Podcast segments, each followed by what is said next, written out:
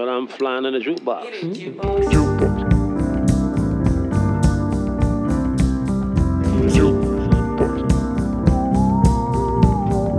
Flying jukebox. Hej och välkomna till den flygande jukeboxen. En podd av, med och för musikälskare. Mitt namn är Patrik Stanelius och i det här avsnittet får jag sällskap av en person som på olika sätt har varit delaktig när tempen i musiksverige har skruvats upp de senaste två decennierna.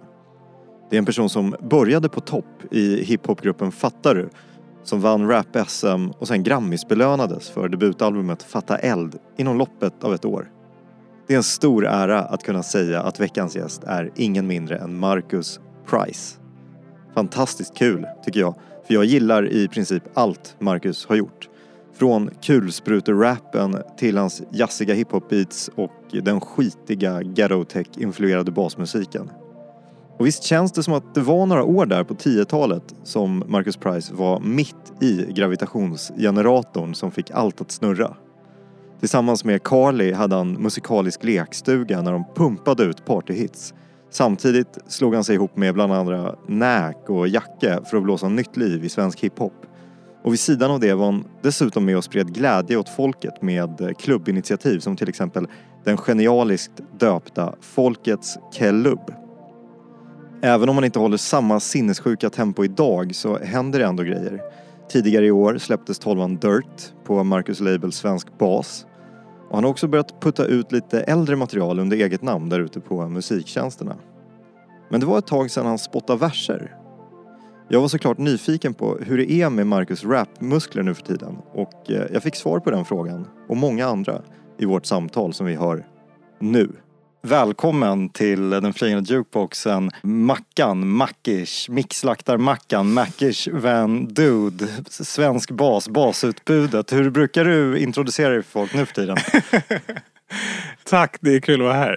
Marcus Price brukar jag säga. Ja, förstår det. Det är det som står i passet också. Ja, precis. Du, du vet ju vad det här går ut på, glädjande nog. Ja, Så jag kör igång den första låten direkt. Kör. faded. Told 'em we are done here, jaded. jaded. My niggas is gorillas, who you tainted. You a slut too, who you shaming? Posted with your boo, think I'm famous. Famous. Greater than your bitch, yeah, less than pin. And I treat your dude like a yes man. Man. I think I like my hubby and his best man. Best man. I just might chill upon your best friend. Vi lyssnar på eh, California-rapparen Hook. Låten heter Yes Man från albumet Crash My Car, kom i fjol. Okej, Hon jobbar med en producent som heter Nidarb. okej. Ja.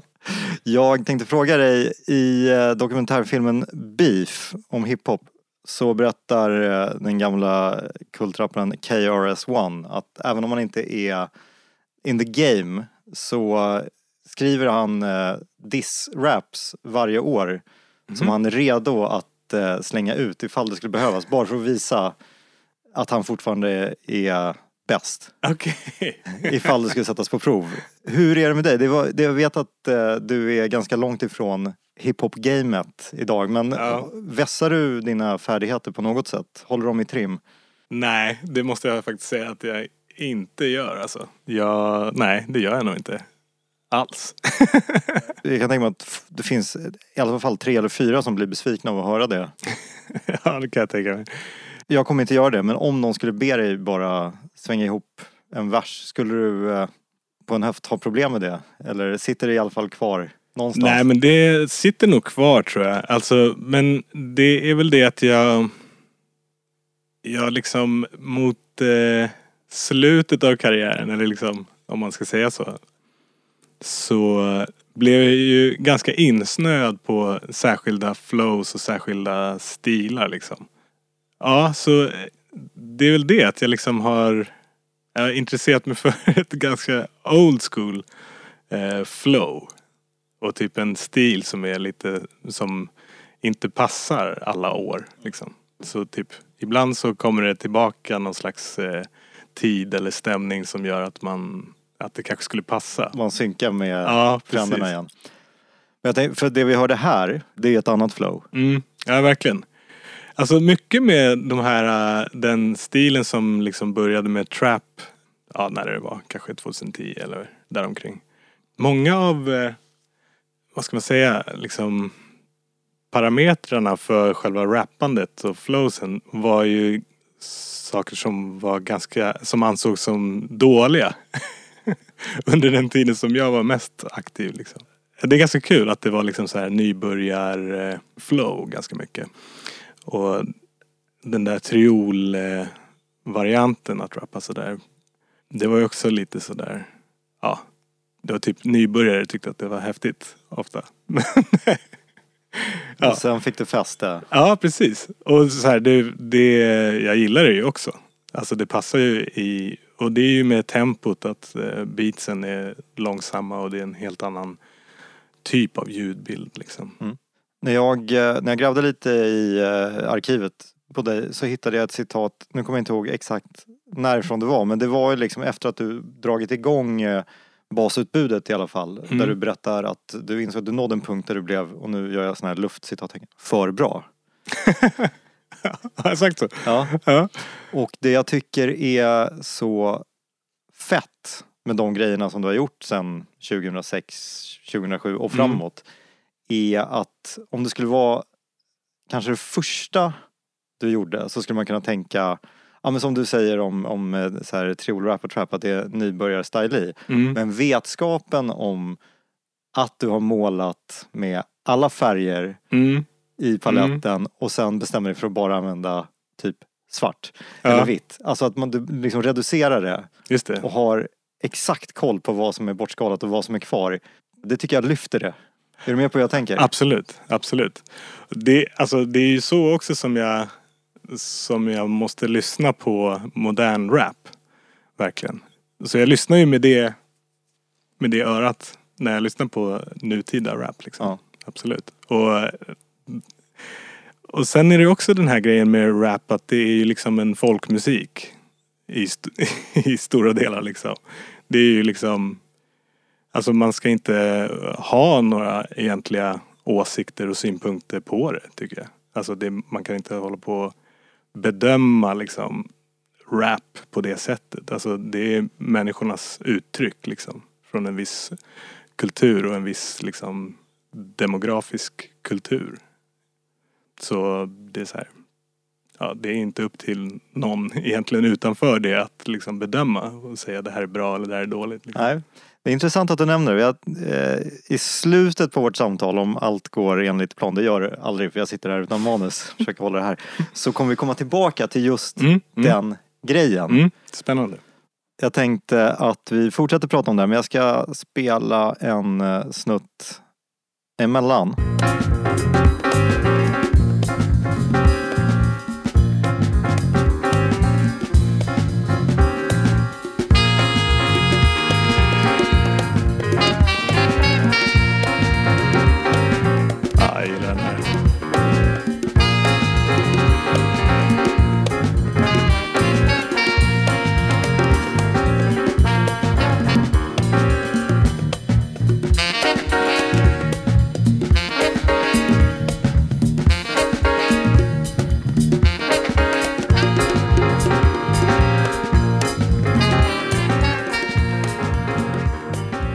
Marcus sitter här och eh, ler. Det kanske inte är så konstigt. Nej, det är min farsas låt alltså. Precis, vi lyssnade på Price Senior, Melvin Price. Spåret heter Last Train från hans eh, album Rhythm and Blues. Ursprungligen utgivet i början på 70-talet. Mm. Återutgivet av Wax Poetics Mm. tidskrift och etikett i slutet på 00-talet. Stämmer. Och eh, Sverige var inte redo, känns det Nej. som, när det här kom. Nej, verkligen. Det Men det är så- sådär, det, det, verkar, det verkar som att den, den där skivan är en sån där lite um, rare, exotisk liksom jazzplatta um, ute i världen liksom. Mm. Att det är såhär, ja okej, en, s- en svensk uh, pytteliten release eh, på 70-talet som sådär skivsamlare eh, världen över eh, gillar mycket liksom. Och köper och säljer på disk också sådär. Och din, eh, din pappa spelar eh, percussion och trombon här och det gör han rakt igenom. Men det ska sägas att ett, ett, en del spår på albumet är ju ren och skär percussion pornography. Ja, verkligen. Och det, han gav ju ut eh, två skivor innan det här, två album som bara är det. Och eh, den första då, den heter ju Jazzbalettrytmer. Och då var ju det i, lite i samarbete med eh, Balettskolan, eller Balettakademin eller någon av dem, ja den stora liksom.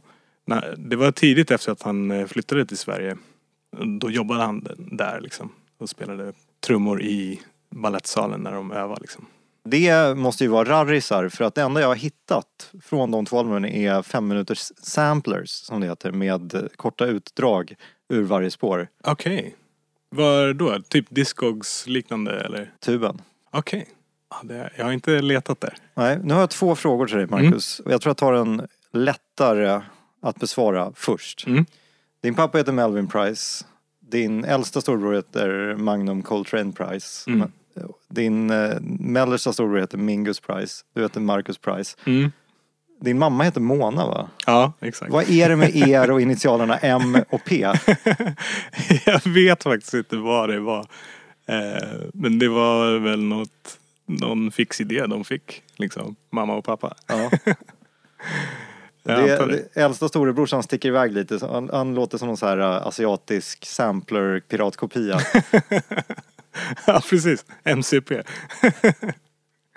ja, exakt. Min andra fråga är, om du kan besvara den. Vilket är det enskilt bästa rådet vad gäller musik som du har fått från din pappa? Uff. Den var svår faktiskt. Nej, jag vet inte vad det skulle vara. Han har inte sagt typ så här, om du ska rappa så måste du bli bland de fem bästa i Sverige. eh, eller typ skaffa dig en utbildning. Nej, jag, alltså jag kan inte komma på något. Det kan vara så att han har varit så pass liksom tillåtande att det bara att man ska bara göra det man känner för liksom. Och därför är det inte sagt något. Du och dina två bröder har ju eh, lirat tillsammans i konstellationen Majestic 3 bland Mm. annat. Kan, Mm. Eh, och du och Mingus har ju eh, som bekant gjort grejer tillsammans. Men har ni gjort någonting med er pappa? Annat än att jamma hemma? Nej, eller vi gjorde ett försök eh, till ena Fattarö-plattan om det var den andra tror jag. Eller kanske att det kom med lite grann. Nu minns jag faktiskt inte hur det blev. Men då så hade vi farsan i Redline-studion och spelade trombon. Men då höll vi på mycket med liksom de här snabba tempona. Mm. Så det var lite kämpigt kommer jag ihåg. Sen annars så vet jag att Magnum samplade ju farsan på en av sina typ 90-tals eh, singlar. Då samplade han, inte den här men Voodoo Love Dance tror jag det var. Mm. Från samma skiva. Så det, det är väl det närmsta. Hör han av sig och berättar om han har lyssnat på någonting som du har gjort? Ja, det brukar han göra. Absolut. Och, jo men han brukar vara ganska involverad liksom i, i, i det. I alla fall förr när vi gjorde mer liksom alla bröderna. Och han håller också koll på ja, men mina kompisar sådär vad de gör liksom. Typ Mapei eller Henok eller sådär. Mm. Folk som man känner lite grann liksom. Fattar han grejen med svensk bas? Ja, det gör han. För att eh, det är ju ganska inspirerat av Detroit-musiken där liksom Ghetto-tech-stilen och så. Och eh, framförallt efter att jag var i USA en gång och då levde min farmor fortfarande. Så då bodde jag där hos henne några nätter i Pontiac då utanför USA och då så fick jag Utanför Detroit? Ja, utanför Detroit, precis. Eh, och, så, och då fick jag genom en kompis kontakt med DJ Godfather. Som sen kom och plockade upp mig där och liksom, ja, jag fick hänga på på en så här utekväll när han skulle spela på några olika ställen och typ, ja, hänga lite med några av hans kompisar och sådär. Det är alltså DJ Godfather Ghetto Tech-pionjären. Mm, precis. Okej. Mäktigt. Ja, det var skitmäktigt. Det var askul. Verkligen. Levde han upp till eh, sitt rykte? Ja, det tycker jag. Fast inte liksom musikmässigt på de gigsen. För att, ehm, ja men du vet, han jobbar ju som DJ och körde ju kanske ett tiotal eh, spelningar i veckan. på olika barer och olika klubbar och sådär. Och den Garotech-musiken hade inte liksom samma ställning längre då. Och det är ju som det heter liksom en, mer än en gettomusik liksom. Så, så det spelas inte på vilka klubbar som helst eller sådär, vilka ställen som helst. Och det var också en ganska dålig tid i liksom eh, populär house eller techno dansmusik. Sådär. Alltså mycket, den här EDM-grejen var ju stor. Det sämsta av dubstep hade ju kommit till USA. Eller de hade tagit över och gjort sin egen dåliga dubstep i USA och sådär. Så det var mycket dålig, dåliga influenser. Men ändå en eh, legendar är en legendar. Verkligen. Och det var ju så jävla mäktigt att bara få åka bil med honom och liksom och typ, ja men så här, slaggade över hemma hos några av hans kompisar som bodde i något stort hus inne i, i centrala Detroit liksom. All right. Du, är du eh, beredd på att eh, åka ner djupt i kaninhålet? Jag förbereder mig.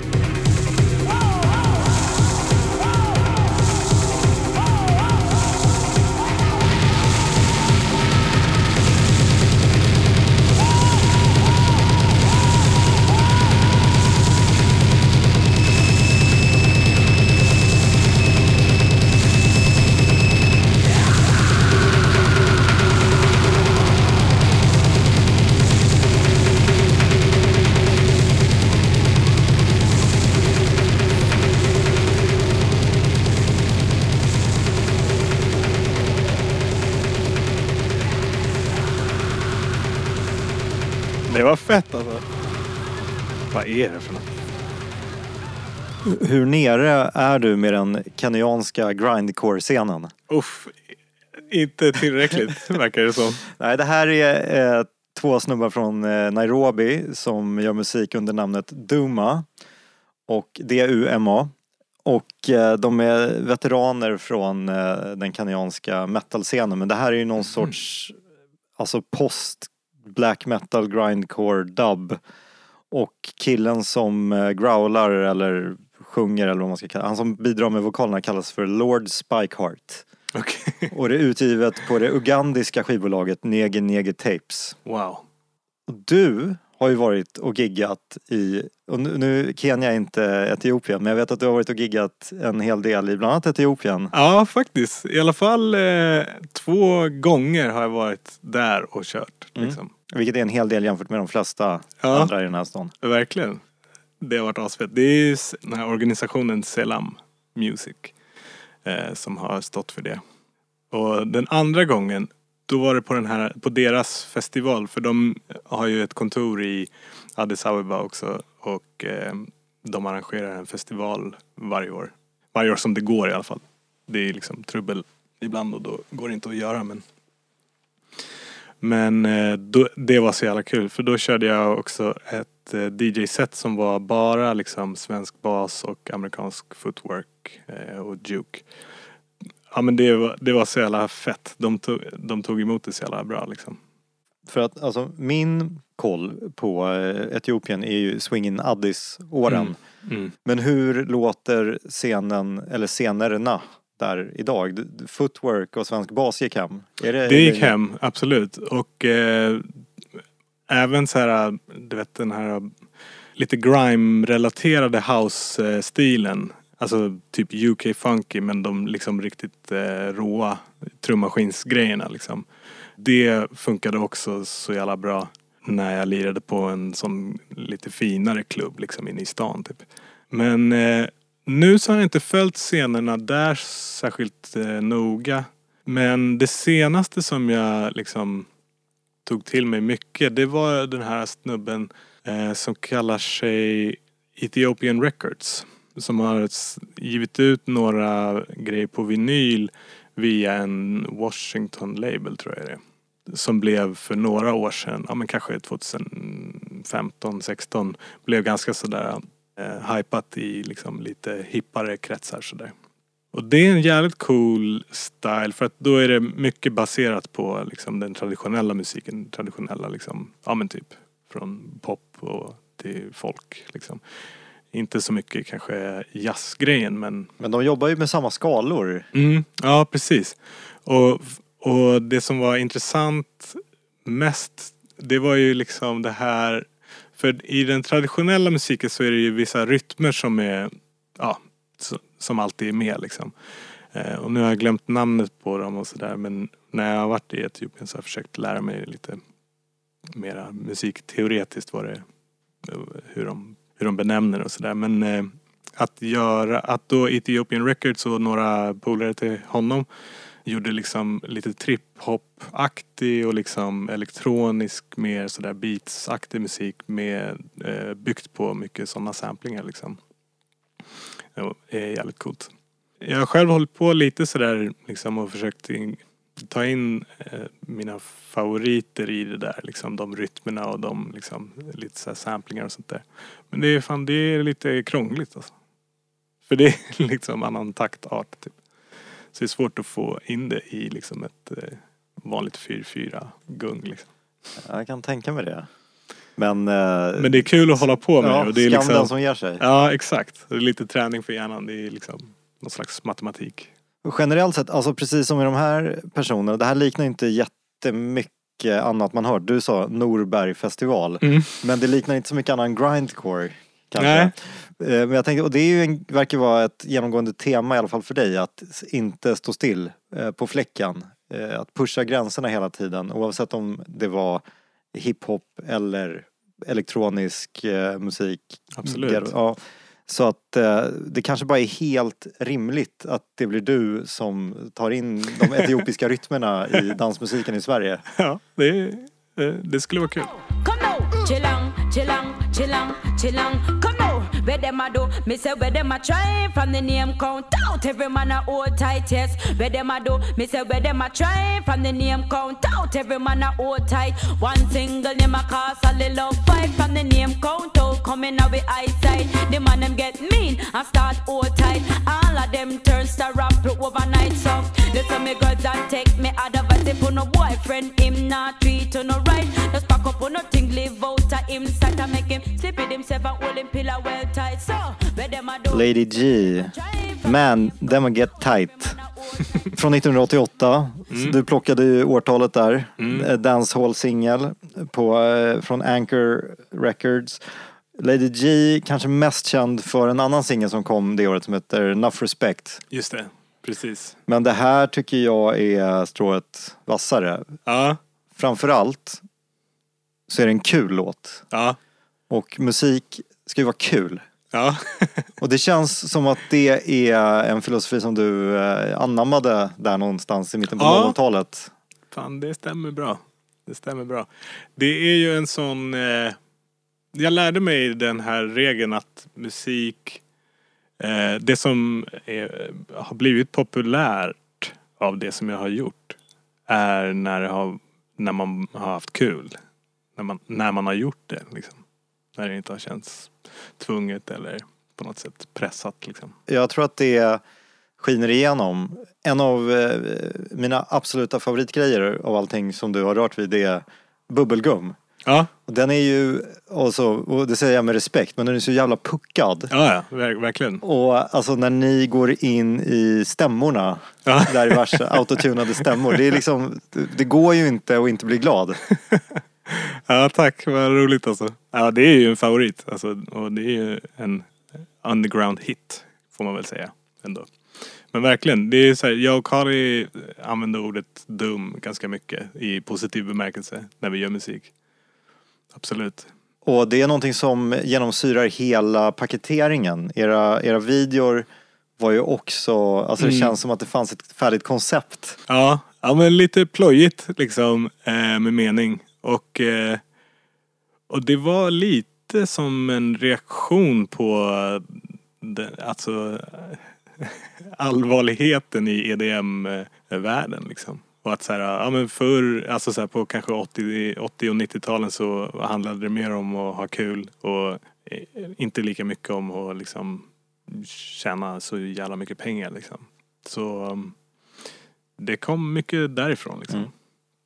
Och eh, du och jag pratade lite innan jag satte på micken och nämnde Putte i parken, Trästock, alla de där festivalerna. Jag tänker att när ni, när ni släppte den här musiken, Marcus Price och Carly Mm.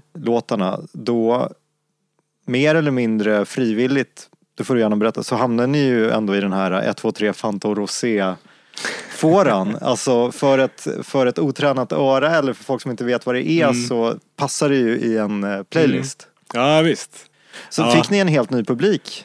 Ja, jo men det gjorde vi nog. Vi fick lite av typ maskinens publik.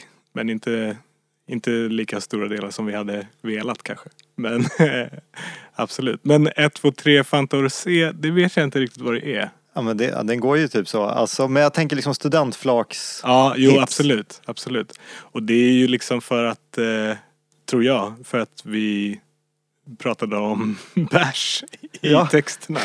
Liksom. Det vill ju skivbolaget sen också så här, trycka på ännu mer. Så det skulle vara bärs, bärs liksom. Okej. Jag tror det är bättre än att prata om weed i låtarna. I Sverige i alla fall. Ja, precis. så det var det. Mycket. Då ska vi se, jag ska kolla var jag är någonstans. Just det. Ja, men, eh, vi, innan vi tog en liten paus här så pratade vi ju om, och jag skulle vilja drömma mig kvar i, eh, vad ska man säga, breaket mellan, eh, och nu, alltså fan, fattar ni rappade ju om att eh, käka fiskpinnar med pommes. Det var ju inte liksom, Nobelpris i litteratur på varje rad. Nej, absolut. Ni är ju också, tror jag, den enda svenska hiphopgruppen slash artisten som fått med ordet ingalunda i en text. Ja, ja. Det är du nöjd med? Jo, det var ju Stuffe som skrev den, eh, den biten. Men ehm, alltså jag själv har ju länge gillat eh, det svenska språket liksom. Eh, och, och, och att blanda liksom modernare slang och sådär med liksom äldre svenska. Typ. Blir det någon sorts flex och visa att du också har läst böcker? Jag vet inte. Jag tror att det liksom... eh, Jag tror att det går de flesta över huvudet att man blandar det så. Eller liksom det där... Det som kanske är... Som jag tycker är intressant med det. Eh, tror jag inte fastnar hos så många alls. Alltså. Jag tror att man om man... Om man gillar mer liksom... Eh, typ om man ska använda sånt men liksom lite mer street hiphop då gillar man nog inte alls liksom, fattar du eller så. Och det var ju en annan tid också. Alltså du nämnde ju Majestic 3 som typ ingen känner till eftersom att det inte finns på någonstans liksom. Eh, bara de som var omkring på den tiden liksom. Med albumet Illbatting, Ja. eller Illbatting. Precis. Så, ja men på den tiden också så um, då var det ju fler av, ah, flight mode. Ja, flight moment. Det är wifi. Ja, men då var det nog fler i liksom rappare sådär på scenen som, eh, som hade ett sånt, en sån lite bredare svenska om man säger. Liksom. Framförallt, som, som vi redan var inne på, folk rappade, nu låter, alltså jag, jag hatar mig själv redan innan jag sagt färdigt med men folk rappade ju hela meningar. ja, dels det men också att så här, även du vet så här, rappare från förorterna.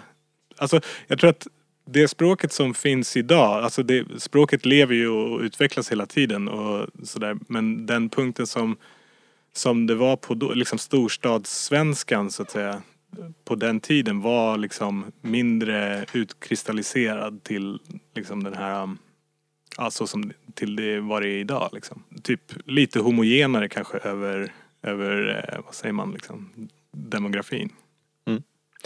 Annars, nu inser jag inte vem av er det var men jag kommer ihåg att för några år sedan så hade någon på radion intervjuat eh, en av era gamla slöjdlärare som berättade att ni mest var, att det var favoritlektionen för ni gjorde kaststjärnor. Det låter som eh, Stuffe och Mogge faktiskt där ute i Aspudden. Ja.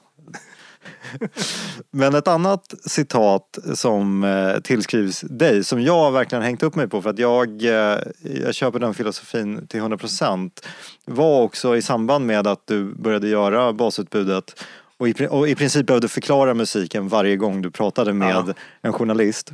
Och att då folk frågade dig så men du, du rappade ju förut, varför har du slutat med det? Och nu är det ju bara så här ett ord, nu säger du bara fett med soft eller någonting. Ja, Och att du då sa, men det kan finnas, det är mer intressant att ta ett ord eller en strof och hitta musikaliteten eller melodin Mm. i den och bygga låten på det. Absolut. Ja men det är ju musik. Och jag har länge känt att det blev någon slags lite skevt fokus kring rap eh, i Sverige. Att man inte respekterar det musikaliskt på samma sätt utan det liksom man fastnade någon gång i att det måste vara det här liksom budskapet från underklassen typ att det, det ska vara politiskt och det är liksom likställt med punk och sådär att man inte förstår musikaliteten och djupet i liksom att, eh, ja men att, att det bygger på rytmik och musik liksom.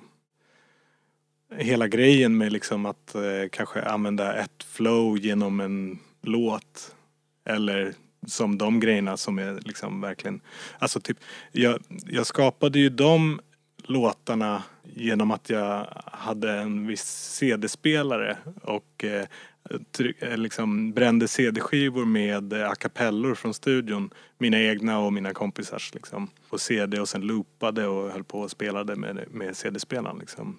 Det är ett väldigt hiphop eh, grundat arbetssätt liksom. Att, eh, alltså jobba med allting som samplingar på något sätt. Mm.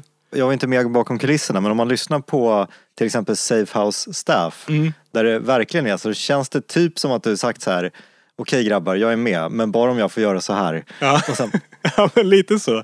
Alltså att jag liksom, jag tog ju kanske utan Nax vetskap så tog jag den a cappellan och la in i CD-spelaren och loopade och, och byggde ett beat till det. Och sen så liksom hypade jag liksom det själv inför honom och de andra i studion liksom så pass mycket att de gick med på att göra det liksom. Och spela in rap ovanpå och sådär. De grejerna är faktiskt eh, det är väl kanske det senaste som jag gjorde rent rapmässigt också och eh, det som jag liksom kommer tillbaka till själv om jag lyssnar på, på mig själv på Spotify liksom med rap så är det då är det det liksom. Då är det de grejerna. Så där, kan jag verkligen så här, bara ah, fan det där gjorde jag bra liksom. Och mina korta verser där liksom, åtta bars. Som, som jag tycker är riktigt bra. men eh, sen så, du pratade ju om att eh, du, det är kul att få in eh, lite äldre svenska. Du har ju också fått in eh, världens äldsta språk, det är inte det, men eh, latin i vokabulären nu. Alltså om man söker på dig så är det ju så arc precisum, Ja, argentum vivinum. Vilket är nästa spår som jag tänkte lira upp här. Vad kul.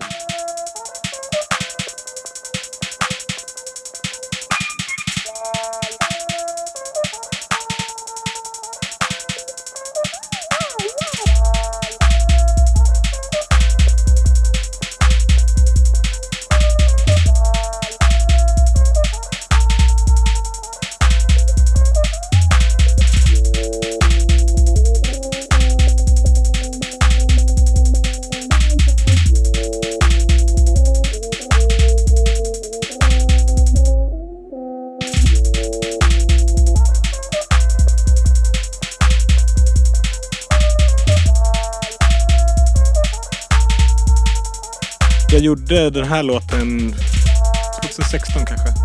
Och den här är gjord, den är inspelad direkt från MPCn. Så då har jag samplat eh, Nils Landgrens Funk Unit. Och eh, ja, det är bara en sån här liten liksom mellanspelsgrej eller slutet på någon låt. Och så ja, har jag lekt med det i, i samplen.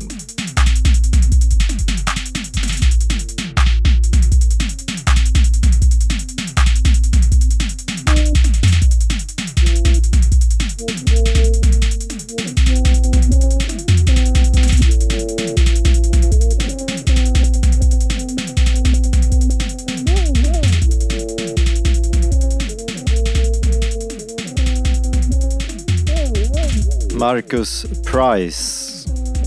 Argentum vivum. Precis. Det är från Mercuric Spa som också är då... Mercuric Spa är också ett anagram på Marcus Price. Precis som Arc precis. Ja, okej, det är därför. Ja, det är därför. Så det är liksom helt bara, du vet. Det är, konceptet är bara påhittat liksom. Jaha, för, för när jag såg eh, Ark Precisum kassetten med den skitsnygga grafiken. Ja, Och så här, i latin, jag tänkte så här, okej den här snubben har levlat. Nu, nu, nu har Marcus Price blivit pretto. Men du leker lite med det där. jag leker lite med det där. Alltså jag har snöat in mycket på så här sacred geometry och ehm, ja, hela den grejen med liksom eh, gyllene snittet och allt det där. Fibonacci-sekvenser. Ja, precis. alltså, för eh, jag är ändå en person som inte är särskilt bra på liksom, matte och sånt där. Men eh, jag tycker att det är spännande. För att det är så, ja, det är så gammalt liksom. Jag leker med det där för att det är kul liksom. Och så, då tycker jag att det var lite roligt också att göra då ett anagram först av mitt namn och så, här, så kollade jag liksom vad, vad, vad, vad kan det bli för någonting. Och då gick det ihop liksom med ark precis. och det är så här, jag kan inte latin, jag tror inte att, jag tror inte att det funkar egentligen. Jag har kört en Google Translate. Det betyder typ klippt. Okej. Alltså som klippt. Det är något som är klippt. Ja, För jag tänkte att det var så här, ja ja, det han har klippt tejp. ja, Alltså rullband. ja. Den pretentiösa jäveln. Ja men det är na- ja, men jag gjorde ett pretentiöst eh, kassettarbete för den releasen. är jätte, jättesnyggt. För den, då var det ju ehm, MB, Magnus Bergqvist, som eh, har sin 93 feet beats label. Och då har han gett ut på kassett. Och ehm, inför det så, ja det var i somras ju. Så då skaffade jag, då åkte jag till Farsta och köpte en, ett kassettdäck av en gubbe. Mm. Och eh, Ja, för att jag har liksom gjort mig av med det mesta av mina musikgrejer. Och så ville jag ha liksom något sätt, eller någonting att experimentera med och lite så här masteringsexperiment. Så där, så då var jag lite peppad på att köra genom en bandspelare och se vad som hände med det. Och sen så fick jag kontakt med MB och vi bestämde att ge ut eh, då de här tio låtarna på hans label att det skulle vara på kassett. Så då tänkte jag, ja men fan jag kör det genom kassett. Så blir det kassett genom kassett. Så, Dubbelkompression. ja. Då så i början på samtalet så sa jag att vi förhoppningsvis skulle hamna tillbaka på eh, den platsen som du var inne på när vi pratade. Så jag tänker att eh, vi, jag drar igång en låt och sen snackar vi om det.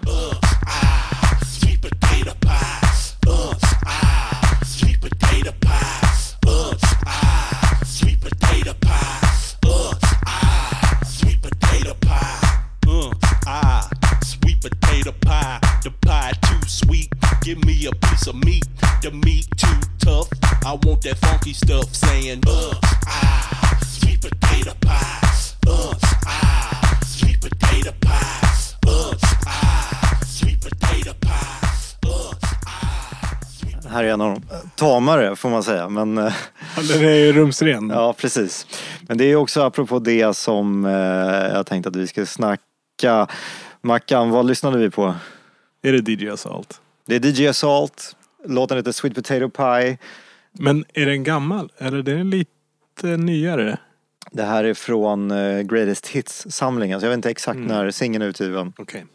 Men det låter, den låter lite mer hi-fi än hans äldre Precis. grejer. Precis. Men det kan också vara så, för jag vet att eh, han har eh, mixat om ah, okej. äldre grejer. Så att bland and Titties är ju olyssningsbar i sin första version. Men eh, varför spelar jag det här? Jo men det är väl för att eh, DJ Assault och eh, vännerna där omkring är liksom den största inspirationen till basutbudet. Absolut. Det är väl därför. Och tänkte jag, för att du fasen eh, inte spelat med men eh, DJat eh, samma kväll som eh, Assault var här och lira. Just det. Precis. Alltså det, han har ju varit här tidigare och kört men då har jag missat det. Då har jag varit på annat gig eller sådär. Eh, både han och DJ Funk har varit i Stockholm och kört. Och eh, jag har varit ledsen sen dess att jag missade dem. För då var det, det var lite annan tid. Jag kommer inte ihåg när det var men det var mer aktuellt liksom och flera, flera som var peppade liksom. Mm. Okej men då, det har mycket grejer att ta oss igenom här. Jag tänkte börja med den uppenbara frågan. Alltså när kolliderade du med den här musiken första gången och hur var den upplevelsen? Det var ganska tidigt ändå. Det var kanske 2004 eller något sånt. 2003, 2004. Eh, och det var nog via eh, min kompis Måns Gläser som är med i Off the Meds. Det var nog han som visade mig den här musikstilen. Jag kommer inte ihåg riktigt vilken låt eller sådär. Men eh, jag minns att jag jag blev eh, väldigt liksom intresserad av den här stilen för att det var som en slags eh, mer liksom hiphop-aktig och mer liksom svart dansmusik. Än jag hade, alltså elektronisk dansmusik sådär, än jag någonsin hade hört liksom. Det var, det var, det blev liksom min ingång till elektronisk dansmusik överlag liksom. Det hörs ju, alltså det är ju mer det här du har anammat än Ja. det som skulle komma att dominera radiovågorna. Verkligen. Och så här, jag var liksom, jag var ju länge en hiphop-nörd sådär liksom och förstod mig inte på alls och hade inget intresse för en, så många andra musikstilar liksom. Så jag missade ju mycket av eh, ja, men roliga fester och sånt där liksom. Roliga klubbar och bra musik och sådär. Roliga sammanhang. Um, för att jag bara var så insnöad på rap. Men eh, precis, det var, ja, men det var där i början på 2000-talet. Och eh, så har jag en annan kompis då som jag lärde känna genom Kali och Måns eh, som heter Alex. Och han eh, var grym DJ. Han är fortfarande. Han spelar fortfarande. Alex Kidd brukar han kalla sig och Wonderboy. Och han, Två tv-spelsfigurer. Ja, precis. Jag har köpt lite skivor av honom också. När han har sålt av lite av sitt enorma eh, vinylbibliotek. Så jag var hemma hos honom och lyssnade på honom DJa hemma typ. Eh, och drack bärs och sådär liksom. Och då spelade han alla de här grejerna liksom från Chicago och Detroit. Eh, från typ 90-talet. I mitt huvud, och det här är ju, alltså stoppa mig. Men i mitt huvud så är det också en bidragande orsak till att eh, fattar du i princip på sikt och skilda vägar. För att det känns som att du fick upp öronen för det här. Och fortfarande, det är min tolkning här. Ja, ja. Och bara känna att så här, mm, det är hit jag vill. Ja men lite så kanske men inte helt och hållet. Alltså dels så det är ju tre andra personer i gruppen Fattar du. Så alla började liksom glida åt olika håll sådär. Med olika intressen utöver eh, Fattar du. Musikaliskt och annat i livet liksom. Så det var delvis det men det är helt korrekt att jag liksom det här är den tiden då jag eh, börjar röra mig utanför mina invanda mönster och intressen och sådär. Och eh, börja bredda vad jag gör själv inom musik. Liksom. Och på ett sätt i och för sig, för att det är ungefär då som jag börjar prodda själv också. Och då så blir det mer som jag vill när jag försöker mig på den här liksom, eh, musikstilen än när jag försökte göra hiphop beats. Och eh, då, jag började liksom, jag blev mer och mer intresserad av att eh, hålla på med produktion. Liksom. Mm. Något som är intressant och som kanske är en fullständig slump är ju att några år senare, alltså du går i riktningen att det blir grövre bas, Mm.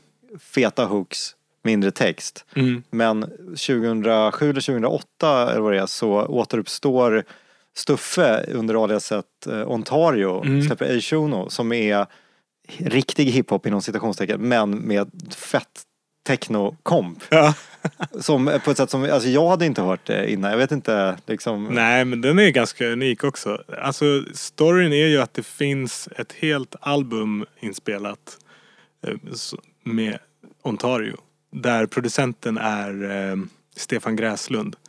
Men som de inte kunde liksom riktigt enas om på vilket sätt det skulle ges ut eller hur det skulle låta eller sådär. Okej, synd. Mycket synd. Men tillbaka till uh, Ghetto Tech och DJ Assault då.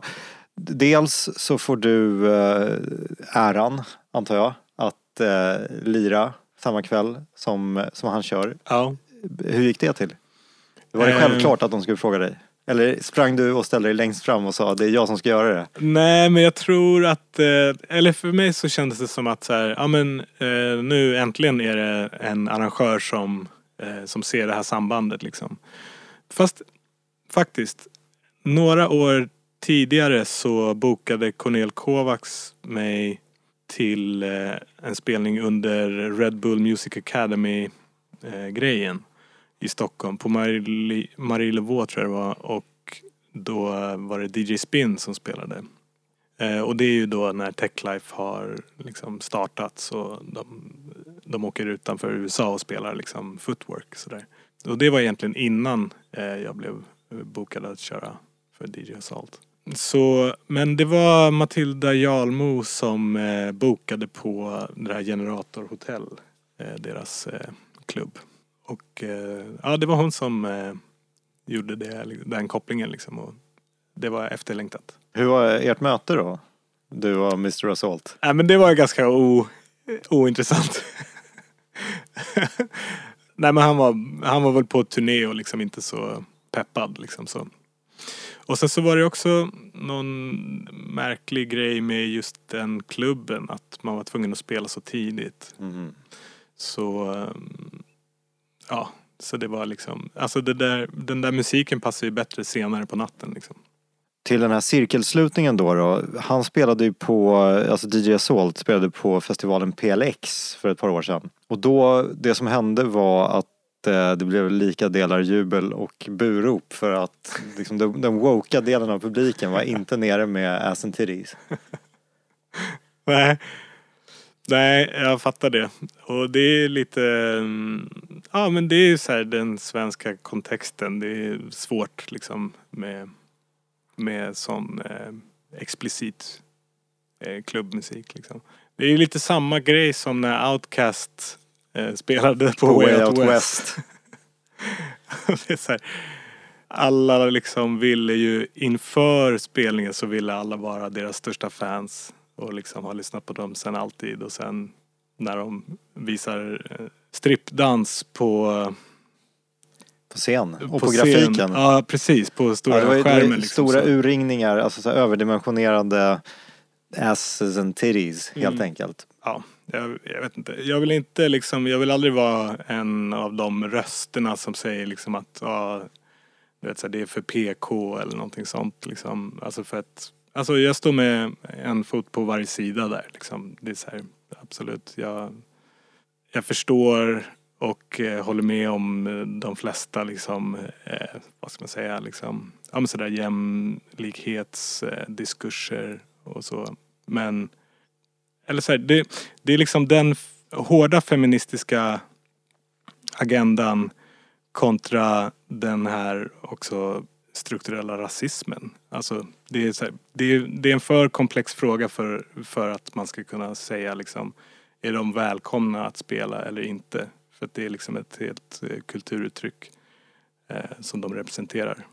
Och det värsta tycker jag med hela den eh, historien om eh, Outcast på Way Out West är ju liksom att man posar så och liksom ska bygga upp sig själv som liksom som svensk i att man är nere med någon slags eh, cool svart artist.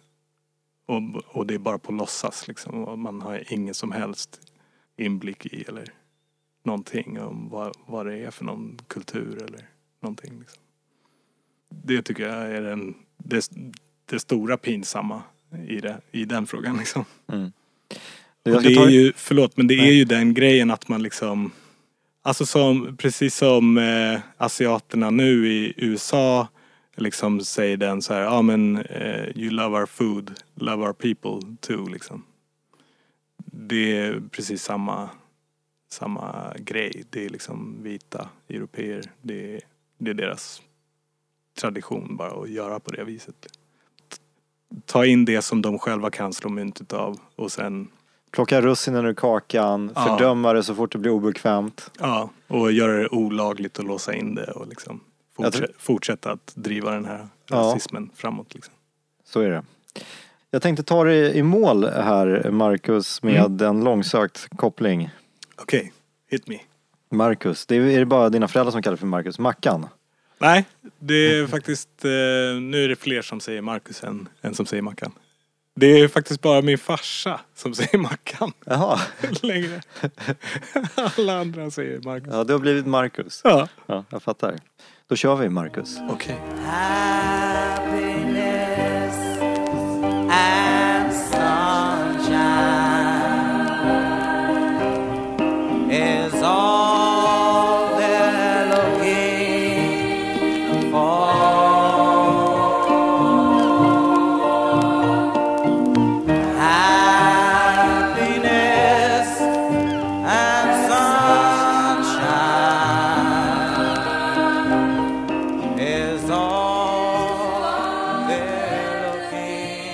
lyssnade på Anthony McKay, den bahamanska artisten som eh, spelade in musik under namnet Exuma. Eh, Från sitt tredje album eh, 1972 eh, hörde vi låten Happiness and Sunshine. Mm. Och det här är en snubbe som är dyrkad på Bahamas. Han tog sig till eh, Greenwich Village på 60-talet och eh, var någon sorts outsiderfigur på folkscenen, freak, Mm. freakfolkscenen. Mm. Men kom att eh, sätta ihop ett band med exilkaribier och det blev det här. Och han eh, var väldigt tongivande bland annat för Nina Simone som eh, gjorde en eh, omarbetning av hans låt eh, Obey a Man eh, Okej. till Obey a Woman. Och Obeya är någon sorts samlingsnamn för bahamansk andlighet. Okej. Som, Ja, för det kändes väldigt gospel där. Mm. Men här kommer dagens sämsta. Låten heter Happiness and Sunshine. För ett par år sedan hoppade du på Cirkus Cirkör föreställningen Under, Man vs Weather Just det. som eh, ljudtekniker. Är det, här, eh, är det här början på eh, Marcus 3.0?